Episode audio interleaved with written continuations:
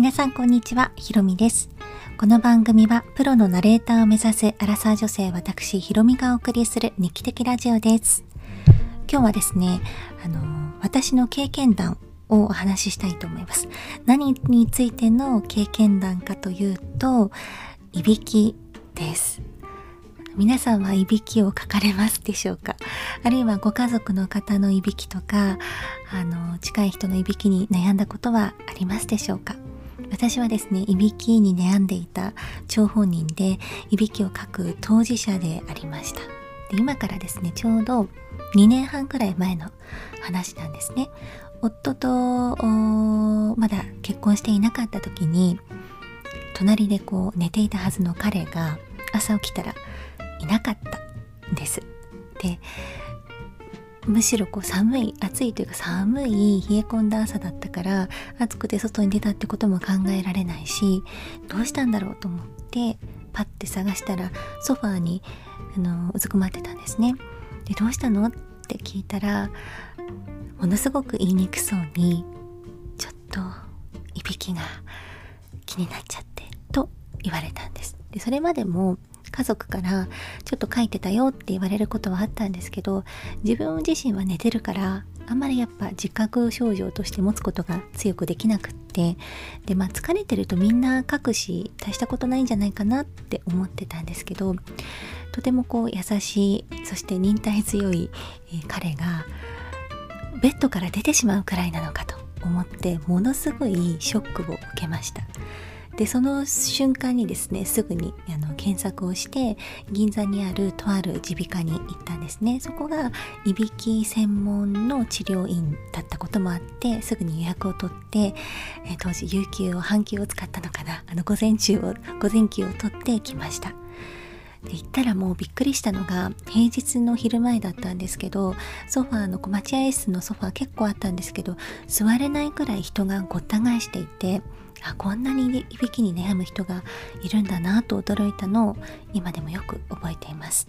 で少し待って、えー、診察室に行ったらまあ立派な椅子があるんですね。後々分かったことなんですけどその診察室の立派な椅子っていうのは手術と手術台としても使われる椅子だったんです。だから首元にこう固定するようなものもあって。なかなか仰々しい椅子だったんですけどそこに座って口をわーっと開けてあのチェックしてもらいました。でいびきにはいろいろな原因があるそうなんですが私のこう口の中を覗いてお医者さんが一言あ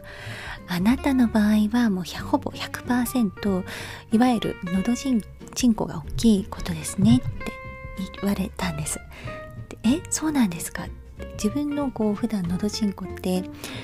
あのうがいする時に見えるぐらいで他の人とあの見比べたりも絶対しないじゃないですか。だから大きい小さいと思ったことがなくって驚いたんです。大きいんですか？そしたら一般の方はこれくらいですとこう写真を持ってきてくれたらまあ23倍ぐらいあるんですよね。で本当に物理的に簡単なんですけど想像するのも。あの大きいと寝た時に、えー、吸ってしまう。下に吸っちゃうから音が響いちゃうんだっていう、まあ、そういう簡単なロジックだったのであの音が鳴ってしまう。いびきをかいてしまう。これは疲れてる疲れてないに限らず書いちゃうんじゃんとすぐに理解をしました。でその後にじゃあどうしたらいいんですかね？と聞いたらあの切るしかないですねと言われたんですね。で貯金って切るっていう発想がそれまでなかったので、まあ、一瞬びっくりはしたんですけど当時の私はもう彼を安眠させたいっていう気持ち一心しかなかったので「あじゃあすぐ切ってくださいお願いします」と 言ったら「いやいやそんなすぐにあの切れるものではありません」といろいろと心の準備もあると思いますしまずは一旦ですね帰っていただいて、えー、あの弊社のホームページにもお客様の声がたくさん患者様の声がたくさん載ってますのでそれを見て読んで考えて決断なさってくださいと言われました。で冷静になって帰宅して考えてみると健康な体にこう傷をつける。そして体の一部を切除する。っていうのは怖いなと思ったんですね。当時ちょっと診察してる時は興奮してたので全く思わなかったんですけど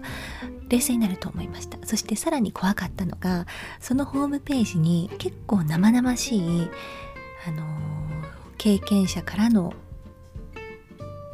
感想みたいなのが載ってたんですよね。で大体まああのポジティブな意見ではあったんですけど何しろ痛いとかね100%綺麗になくなったわけではないけれどもみたいなあそんなことも書いてあってだんだんだんだん怖くなったんですでも今ここでやっぱやめたって言っても同じことで毎日毎日寝るってことは毎日することだから悩むと思うしもう今しかないなと思ってその日のうちに決断をしました。そして1週間後手術の日がやってきたんですね。手術って言っても12時間ぐらい麻酔とその後のこうちょっと休憩時間も含めて2時間ぐらいかな言われたんですけど行ってきました。で最初に案内されたのは個室っていうほど広くないんですけどカーテンで仕切られた1人用のスペースがありまして薄暗くしてあります。でそこにあの座って、えー、点滴を打つんですね。でその間に経験者のまたアンケート用紙が冊子があったのでそれを読みながら心の準備をするんですけどそのアンケートの内容がまたグロテスクなんです結構。でどれくらい痛かったかとか術後はどうなったかとかいろんなことが書いてあってもっともっと怖くなっちゃったんですね。であの ちょっとそのそういう冒頭に言わなかったんですけどここからさらに痛い話になるので血液とかそういう痛々しい話が苦手な方はちょっとここであの聞くのをやめていただきたいなと思うんですけどいびきに悩んでいる方がいらっしゃったら是非最後まで聞いていただきたいと思います。でそのアンケートを読んだらもっと怖くなってしまって今すぐ逃げ出したいなっていう気持ちにもなりました。でももう今から、逃げ出すこともできないしって考えていたら、まあ、個室とはいえカーテン越しなので隣の人の声とか隣の隣の患者さんの声とかいろいろ聞こえてくるんです。で中には手術を終えられたばかりの方とかもいらっしゃってお医者さんがこう巡回していらっしゃるんですね口開けてくださいとかいろいろお医者さんばかり喋っててあの手術後と思われる方は「ああとかちょっと出しにくそうというか全然声出てないんですよ。それを聞いたらさらに どうなってしまっているんだろう口の中がというふうに怖い怖いあのイメージに包まれてひたすら待っていました。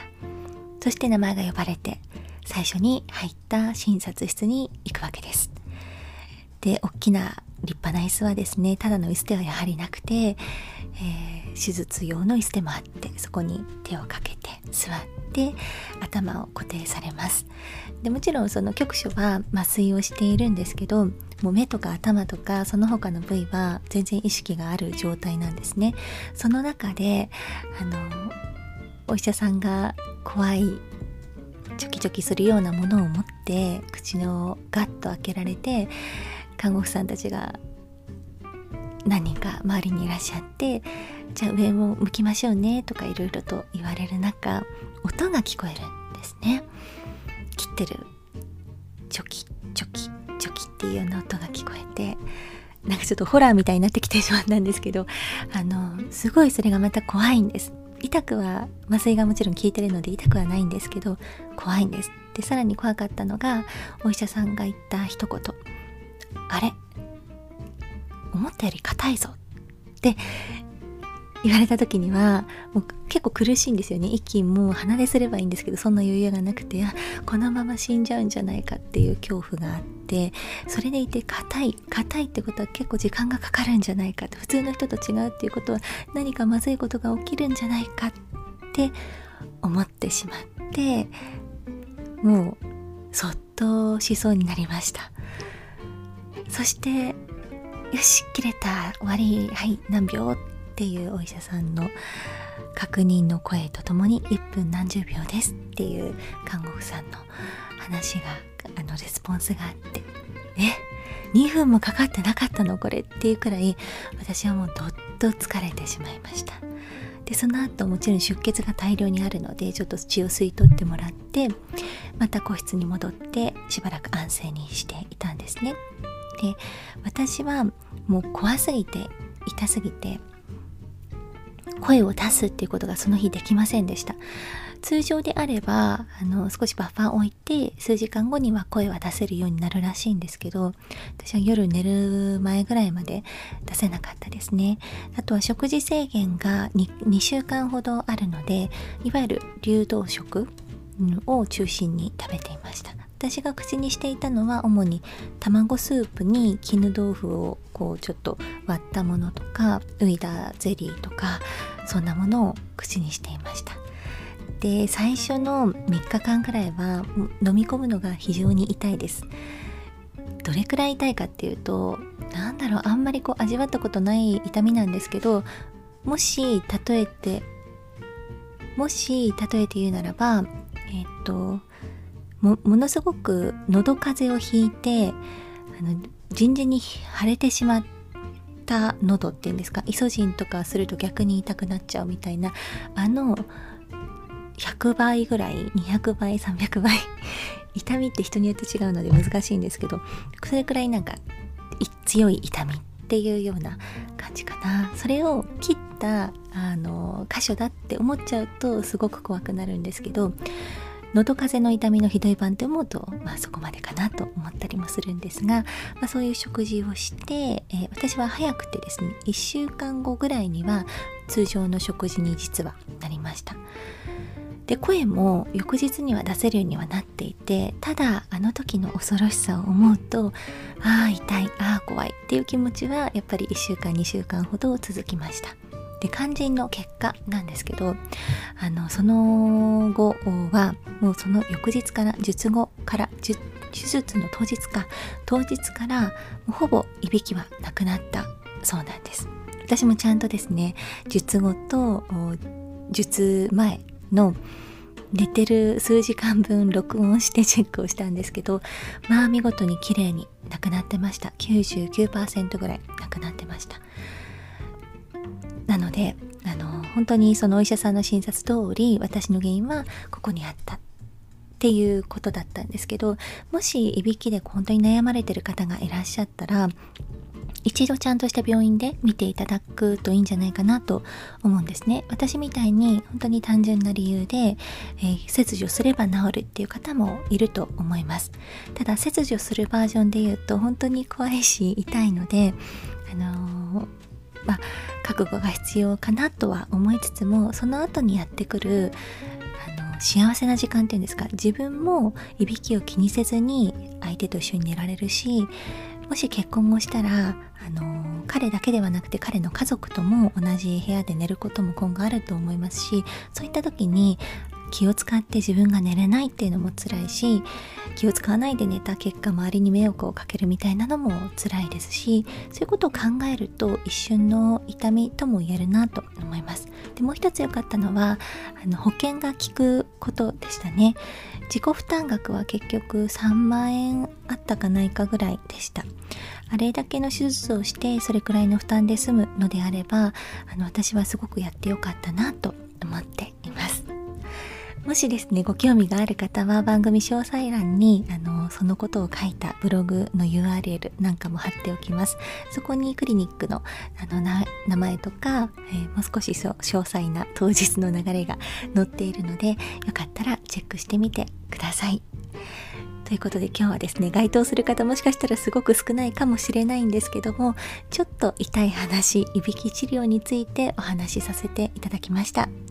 今日も最後までご清聴いただきありがとうございました。こちらの番組に対するご意見ご感想はコメント、DM、URL のフォームからお待ちしております。